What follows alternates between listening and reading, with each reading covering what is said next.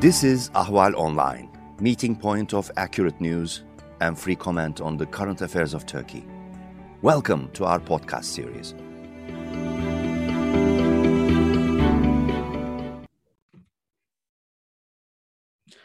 Hello, my name is Nicholas Morgan. I'm an editor at Ahval News, and this is Turkey Abroad.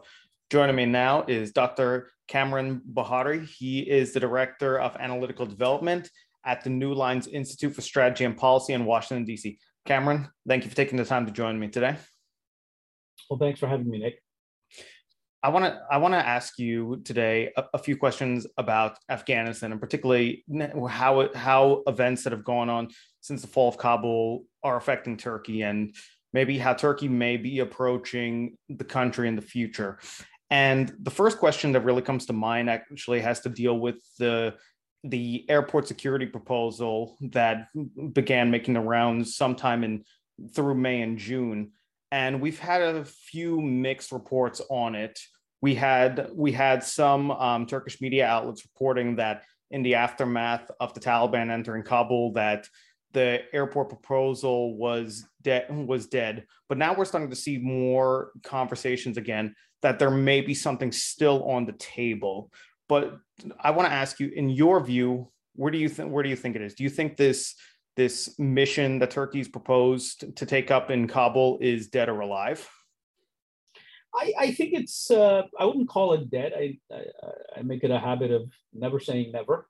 Uh, there's always a possibility, but in this case, it, one has to understand that this proposal, uh, you know, predates the you know stunning speed at which the Afghan state collapsed.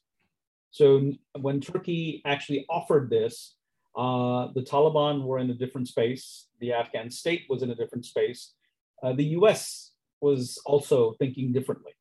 So what what you had was um, the Taliban denying it or you know rejecting the offer because they saw uh, Turkey as part of some sort of a U.S. move uh, to um, control the airport. Uh, and so uh, it was natural for the uh, Taliban to say, no, we don't want this and we don't need your help. Thank you very much. Uh, but uh, I think that even at the time, the Turks were thinking that how can we be useful to the Americans? The Americans are leaving. And, you know, this could put us uh, into a more sort of better relationship with Washington. And it gives us uh, an opportunity to project influence in a country uh, and in an area uh, that is uh, important for Turkey. But Ankara has never played in this area beyond sort of like, you know, low level contacts. Uh, probably the biggest thing that Turkey was doing in, in, in you know, years past is have that relationship with um, Abdurrashid Dostum, the Uzbek warlord. Uh, he apparently has a place to live in Ankara and has been, you know, close with the Turkish state. Um, um, there were also some Taliban leaders, like former finance minister uh, from the old regime, from Emirate 1.0, uh, Aghajan Motasim, who also moved from Dubai to Istanbul. Um, I think it was like in six, seven years ago. So beyond that, the Turks really didn't have any skin, in, eh, eh, you know, in the game, uh, and so this was their way of doing it. And so the Taliban at the time was seeing this sort of like suspiciously that what what what does Turkey want? Are they acting as Turkey, or is are they you know uh, playing uh, a role as a NATO member state? And, and what, what's in it, you know, for Turkey. So I think that thing is in the past now. The way that the Afghan state essentially vanished uh, created a new reality, a new reality where the Taliban cannot afford to say no to these kind of things. Uh, because now they need all the international assistance that they can get, uh, and they need recognition. And so far, uh, no country recognizes them. They hope that Turkey will be amongst the first, uh, along with Pakistan and Qatar and um, uh, perhaps even the Chinese. Um, but you know, it's still too early to say. So that's now the motivation for the Taliban are changing. uh, the Turks also now see an, a bigger opening. So now they don't just have to say, oh, we'll take care of airport security for you. Uh, now they will play on the Taliban need to say, there are a lot of things we can do for you, uh, but you need to cooperate. So I think that the whole sort of uh, landscape has changed, uh, and both sides are now looking at this well beyond just airport security. Hmm.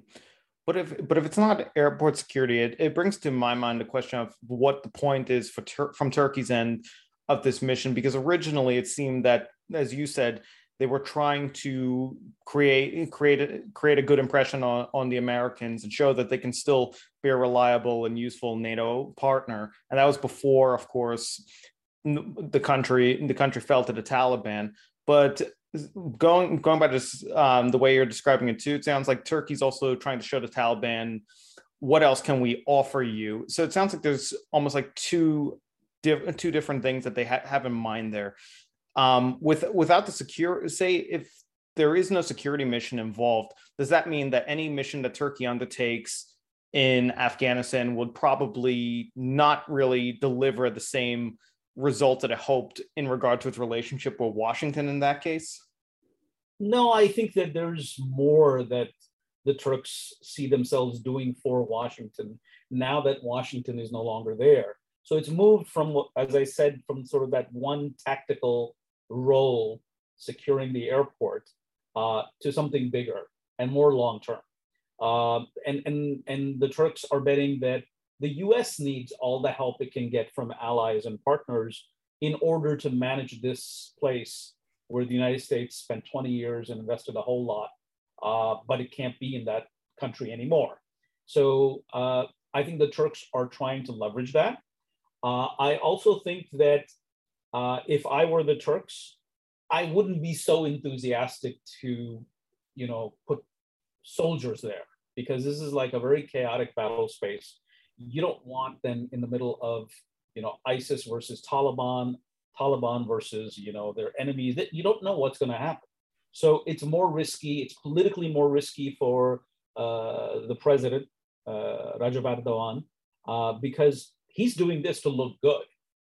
The last thing he wants is to turn this into something that where he is seen as having done the wrong thing, and his you know popularity takes a hit, or his opponents are able to leverage this against him.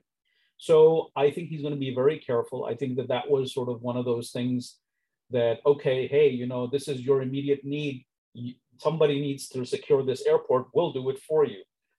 I think that that was one of those things that he said it, but he also sort of understood the risks there. So I think he's relieved that that's not the case anymore. I don't think that the Turks are going to just send, they may send assistance, but I think that they are not going to be responsible for security there. They're going to let the Taliban do that. The Taliban also do not want to be seen as, uh, you know, um, not taking care of things themselves. So they have an imperative to do it, you know, on their own. They'll welcome assistance, but I think that there's a broader strategic relationship that's in the making uh, from, you know, the Turkish uh, government's point of view, it's trying to be a great power. That's why they're playing in Libya. That's why they're playing in the Eastern Med. That's why they're uh, they you know uh, carved out a significant sphere of influence in the South Caucasus, Azerbaijan, Armenia. Uh, notice that you know they're they've started to uh, have conversations uh, with those who've been their traditional opponents in the Arab world countries like Egypt, UAE, Saudi Arabia. Qatar is their one ally, uh, but you know these other countries, which are far more larger, uh, have been uh, you know opponents of of the Turks. And I think it was like a few days ago that there was a report, and I don't know if it was confirmed or not, but I did see something in the in the MSM that uh, Erdogan spoke with the MBZ of UAE via phone. So I think that this is part of that. And then, you know, uh, Turkey wants to be able to access Central Asia in the long run. And there's just only two ways to access Central Asia. One is through the South Caucasus, but then you run into the Caspian Sea. The Iranians are there, the Russians are there, and uh, you know you get to Turkmenistan and and Kazakhstan, but you know you're limited. Uh, Afghanistan represents sort of a launch, uh, launch, launching off point, if you will. A, they can, you know, come in. It is a weaker country. Uh, they can have develop a sphere of influence in this country. Uh, yes, the Iranians are there, but then there are the Pakistanis. The Pakistanis uh, have decent relations with the Turks. They both need each other to, for Afghanistan for their respective interests. Um, and uh, there are three countries that border uh, Afghanistan. So if the Turks have influence in Afghanistan, then it makes it easy for them to sort of move at a future point in time when things are perhaps more stable, uh, that the Turks can then you know venture into Central Asia. So I think that there's there's a there's a long term and there's a short term uh, strategic calculus uh, that the Turks are trying to uh, operationalize. I think the question of the strategic calculus is is something that's really interesting that I'd like to ask you another question on. And that relates to how it's actually being perceived at home in Turkey, because there is a lot of naturally mixed feelings about any further involvement in Afghanistan from President Erdogan's opposition. And even in the midst of this, these proposals to to keep some presence in Afghanistan, or even, of course, on the question of re- of Afghan refugees coming towards Turkey, which I'd also like to ask you about a, li- a little further on.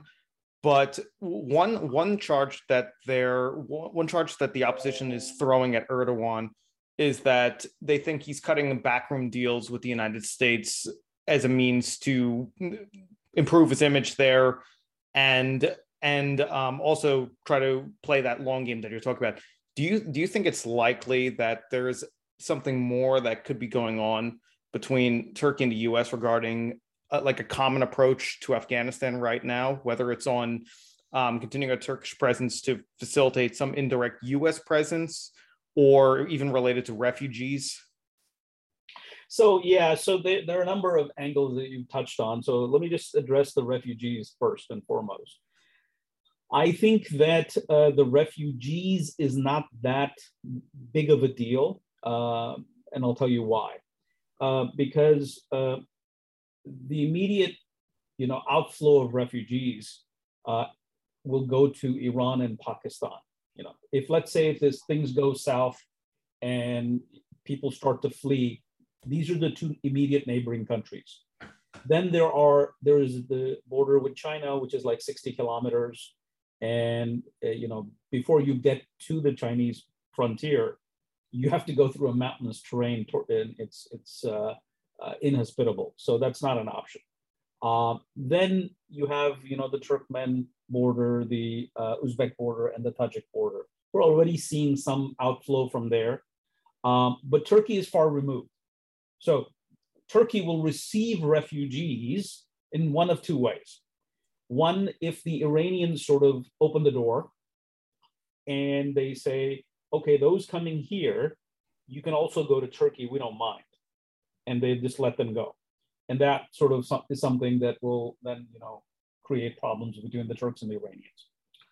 Uh, the second option is that if Turkey says, okay, we're willing to take certain amount of people, like the Canadians have done, like other Europeans have done, like the Americans are doing, uh, I don't see that happening. I, I think that Turkey has enough in, in the form of 300, uh, sorry, uh, 3 million uh, Syrian refugees. So I don't think that there's an appetite for that. There'll be some symbolic, you know, I'm, I'm pretty sure that that can get, you know, Erdogan good press. So he'll probably do that. So I don't think it's a, the, the refugees is not like a strategic level issue. Uh, but I think that what uh, the idea about a backroom deal with the United States, I think that's uh, very likely uh, because US Turkish relations have not been great. And the, the Turks are always looking for ways in which they can improve relations with the US. The simple reason is that they have to do business with the Americans and the Russians at the same time. Now, you, if you're Turkey, you can't be uh, you know at odds with both of them. You can be at odds with one, but and and and and you've seen this behavior. You know, once they're at odds with the Americans, they wave the S400 card and their relationships and their photo ops with Putin and everything, and that's to shape American perceptions. But then uh, that's sort of like uh, you know information operations. The real thing is that at the end of the day, the Turks can't disentangle themselves from America, and they'll always be in the American camp because they've always been. It's it's very difficult, and you know your entire weapon systems. You know, one S four hundred system is not going to counter the fact that Turkey's entire uh, military hardware platforms are, are Western. Okay, it's a member of NATO, so there's no escaping the United States. And at a time when uh, the Turks want to push into areas that have been traditionally Russian spheres of influence, uh, like Libya, okay, like Syria, like the Caucasus, and now you know the Russians aren't, you know, they're not uh, naive to think, not know that the Turks are trying to uh, eyeing Central Asia as well. So they need good relations with the U.S. So how does that happen? The way that it happens is you look at what does the U.S. need. So I think that what the the Erdogan people are telling the, their American counterparts is uh, something along the lines of, "How can we help in Afghanistan? You know, we got your back, and we can do this, we can do that." So they they're trying to become useful to the Americans, and they know that the Americans need all the help right now because the United States has pulled out. But it doesn't mean that it's sort of saying, "Okay, we're going to leave Afghanistan to its devices." and they need all the help that they can get. And this is the US uh, strategic doctrine, you know, uh, following the invasions of Iraq and Afghanistan, something that's been in the making since the, the, the days of the Obama administration, which is that the United States shouldn't be doing the heavy lifting anyway. It's just too costly. And, you know, we need to let, in every region, we need to let the regional players, uh, you know, take the lead. The Quad is all about that when it comes to the Indo-Pacific. Uh, you see, you know, what they're doing with the Europeans in terms of Ukraine and whatnot. Uh, you look at the balance of power that the United States pursues in the Middle East. So I think that here also they're going to let the, the, the, regional players deal with it. The Iranians will, will have a role as well. So if the Turks want to play in that, the more the merrier from the American point of view. it becomes their headache, not ours. So I think that's what's happening here.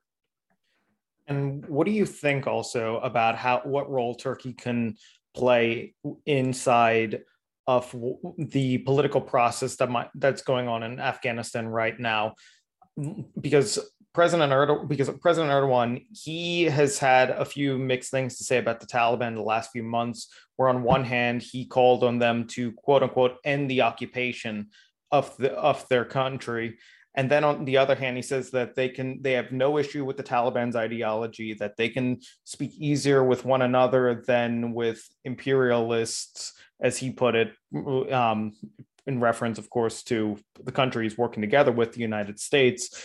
And then on the other hand, the Taliban has described Turkey as a brother country, but they made clear that they don't want any Turkish soldiers to remain in the country. And the only the other side of it that came to mind is that recently I saw in the Turkish press that uh, one of the one of the Afghans involved in negotiation with the Tal- Taliban, uh, Gulbuddin Hekmatyar, he said he described Turkey as the most reliable partner in this process. What do you think about this? Where is how do you think the the two sides are viewing Turkey, or how Turkey views either um, the Taliban, or in this case, someone like Hekmatyar, who's said to have had a relationship with Erdogan in the past? Yeah, so um, there are a couple of things here to unpack. Uh, number one, to to to your um, reference to those statements that Erdogan made uh, with regards to the Taliban, that you know uh, end the occupation and we we don't have any problems with their ideology. I think he, he was wooing the Taliban. Uh, the Taliban didn't know what's happening, uh, and they're not, you know, they're at a they're they're a, their bandwidth is stretched or has been stretched. They're in dealing with Qatar, dealing with the U.S., dealing with the Pakistanis, dealing with everybody, and also they were trying to topple this government. And so they look at this and A, they don't have much time to sort of process what's going on. B, they're looking at it, as I said, with suspicion. You know, why do they, why do you want to come in uh, and do security for the airport? What's in it for you? So when you're not getting a warm response, uh, you do what Erdogan did. You try to woo them, try to sort of play nice and say, hey, you know, we're not here to interfere. We we respect what you're doing. We just want to help. You know, sort of lower the temperature. And and so I think those statements were about that effort. Now, uh, the Taliban, uh, uh, sorry, the, the, the Erdogan government, Erdogan himself and his party has a special relationship with Islamists of all stripes. Um, from Erdogan's point of view, and from the point of view of many Islamists around the world, whether it's the Muslim Brotherhood in the Arab world, uh, you know, its various flavors in North Africa and the Middle East, um, to you know South Asia, Southeast Asia. Uh, Erdogan represents, uh, you know, the success of Sunni Islamism. So um, while they won't focus on the the fact that he's not as ideological as they are, he's more realpolitik, uh, but they see his project, his coming to power and staying in power, uh, as something to emulate, something to actually take lessons from, if you will. Uh, and so that's what Erdogan knows that. Erdogan is playing on that. And he's hoping uh, that that's something that will attract the Taliban. Right now, the Taliban are just an insurgent movement. How do you go from being a deeply, deeply ideological, you know, uh, insurgent movement uh, that's sort of somewhere between Salafism, jihadism, and, and Deobandi Islam, which is a very particular flavor that is that you know is very different from Tur- uh, Turkey's uh, you know religious evolution and Turkish Islamism. Uh, so they need to be the, the Taliban want to be able to now say, okay, how did you make it, and how can we make it? How can we now govern? We've been an ideological movement, so maybe there's something these guys can do it uh, for us. There's also the, there's a lot of trust between the Taliban and the Qatari leadership. And they rely on the Qataris uh, for a lot of things money, and until now, sanctuary, diplomatic support. And they know that the Turks and the Qataris are very tight. And so they, they, they, they, I think they will trust Erdogan. Um, the other thing is that from the Taliban point of view, the more the merrier is the principle. Because right now, what they want is as many countries that will come and recognize them. Maybe recognition will come down the road, but at least they'll do business at a time when they have a dilemma. The dilemma is they really need money from the West. And the money the real money for them to be able to stabilize the situation, not you know go get by day to day, but really stabilize the situation can only come from the West. But they know that the West isn't about to recognize them. And in order to do business with the West, they have to change. And they realize that they can't change. At least the leadership realizes that we can't turn into something that is acceptable for Western powers. So, what do you do in the meantime? Well, you, you go to the Chinese, and the Chinese, you know, we have the, there's the Uyghur issue and whatnot, uh, and and there are other apprehensions that the Chinese have with regards to the security of their BRI project, and so it's that's not exactly a low hanging fruit. You also, uh, you know, can't just rely on Pakistan, which is the closest ally. You have relations with the Iranians, but then the Iranians are sanctioned as well. And so, what can they get you? Russia is, you know, a far away, but okay, through the Central Asian states, there is a relationship. So Turkey represents something unique. A, they don't have a problem with our, our ideology. Okay. B, uh, you know, they're they're fellow Muslims anyway, and they're allies of one of our allies, the Qataris, and they have a good relationship with the Pakistanis. Pakistan doesn't really have, you know, is is uh, is politically, uh, from a political economic point of view, at its weakest. And so they can only give you so much. Okay, they're also going out to the IMF and they need to do certain things and play ball with the West in order to, you know, get what they need from international financial institutions. So Turkey comes in and is, is really good. And they also know that the Saudis and the UAE, if for no other reason, will not want to be close to us, it's going to be because we have a special relationship with the Qataris. So the you know through the process of elimination, uh, they don't have much of a choice. The Taliban. And what, what about the, the other the other side of the negotiations, the one represented by figures like Hekmatyar, who uh, who again, you know, he spoke quite positively about Turkey, and to my knowledge, he's had some relationship with the country over the years. Yes, uh, uh um, that's that's an angle that needs a bit of unpacking as well. So Hekmatyar is um, an old Islamist who you know, back in his heyday was the uh, war against the Soviets.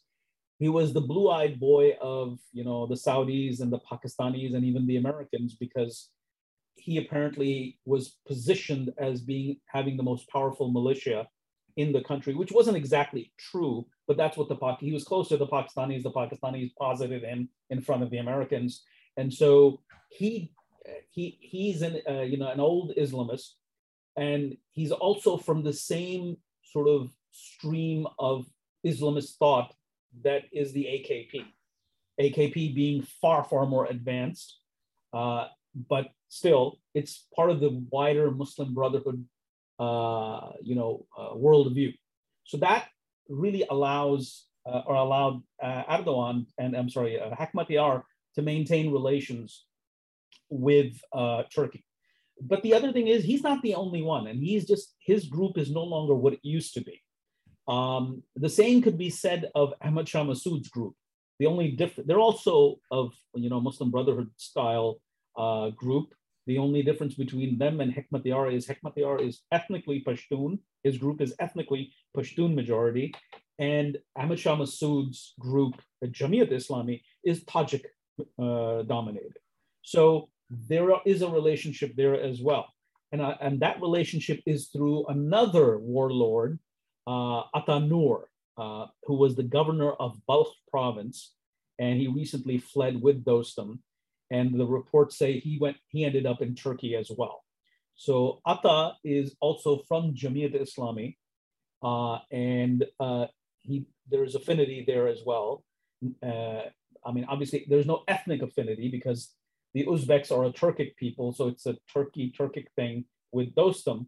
But with Nur, it's still, you know, that okay, a this guy needs a place to, to survive and hang out until he can find his space in a Talibanized Afghanistan and make stage a comeback. Uh, and B, you know, he's also part of that wider Muslim Brotherhood type thinking. And it's always useful to have many characters, uh, you know, in your um, toolkit, if you will. So just don't mm-hmm. rely on the. And one of the things that the Turks are hoping is that they will use all these relationships that aren't as robust. So, for example, Turkey's relationship with the Taliban and their opponents is not as robust or nowhere near as robust as that of the Iranians. Okay. So, but they still have these relationships and they want to be able to build upon them. So I think that the, all of these factors, uh, these guys need Turkey. Turkey needs them. Sounds like a, you know, uh, you know, a handshake in the making. Mm-hmm.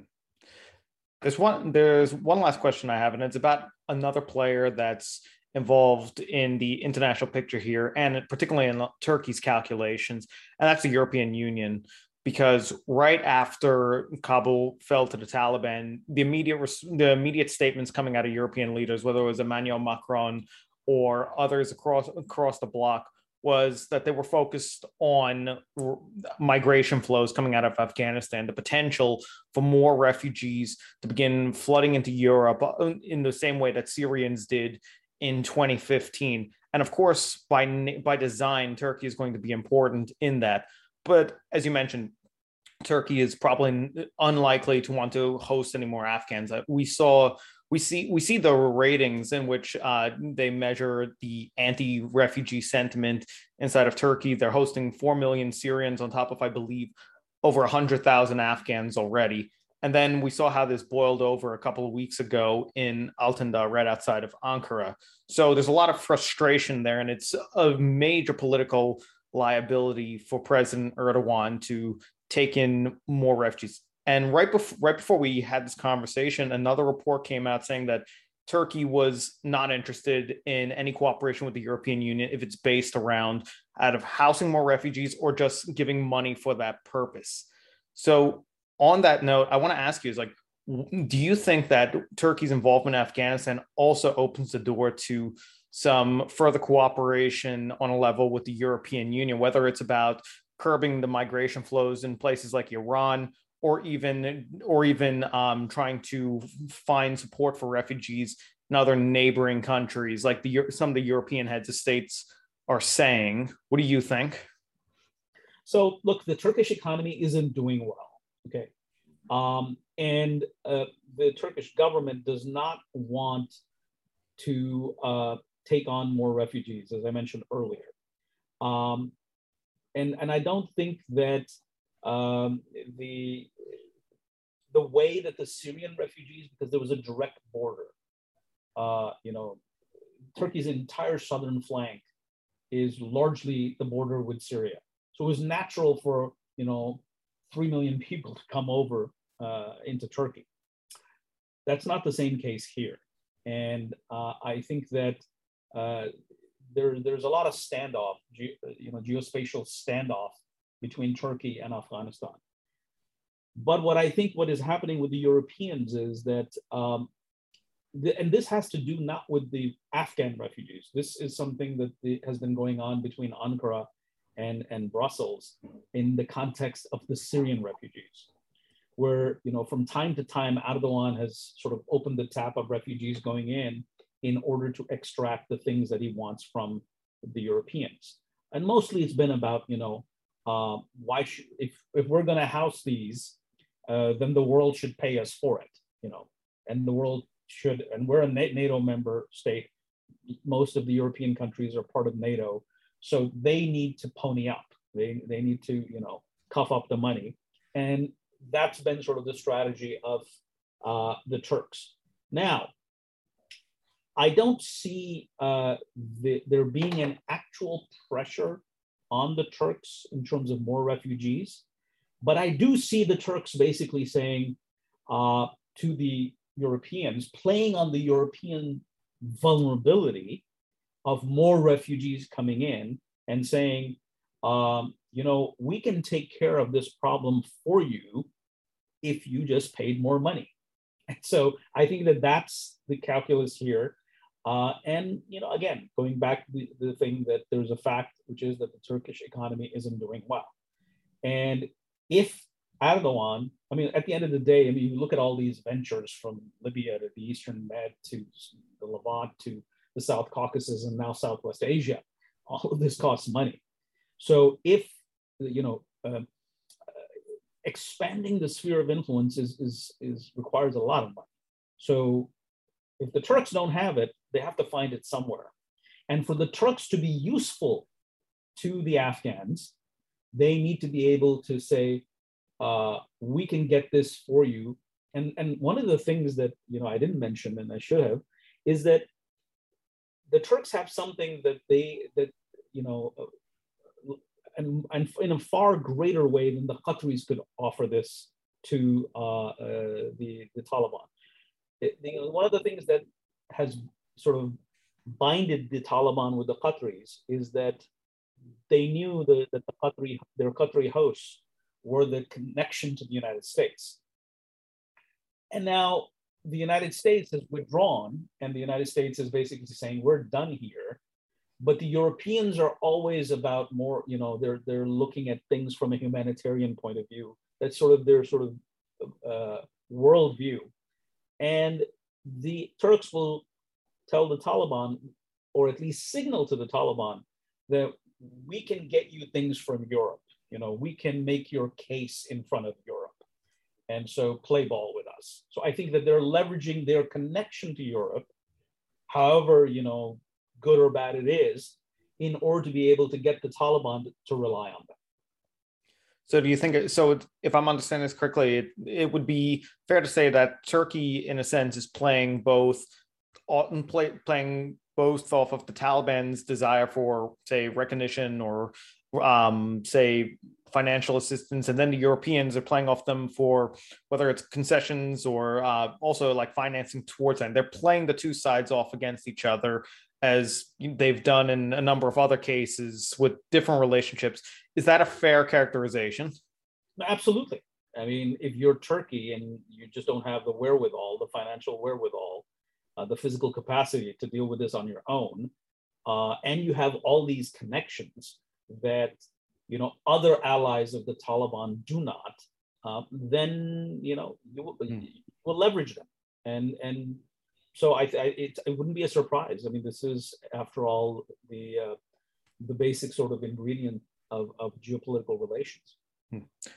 Okay. Well, well, Kamran, we we've reached the end of the recording now. So I'd really like to thank you for taking the time to join me to talk about this topic. It, it was really insi- it was really insightful for me, and I, I I'm absolutely sure it will be for our listeners as well. So I really look forward to getting another chance to talk to you properly sometime soon, depending on how things take shape in Afghanistan. Thank you for having me. Always a pleasure. My name is Nicholas Morgan, and this is Turkey Abroad.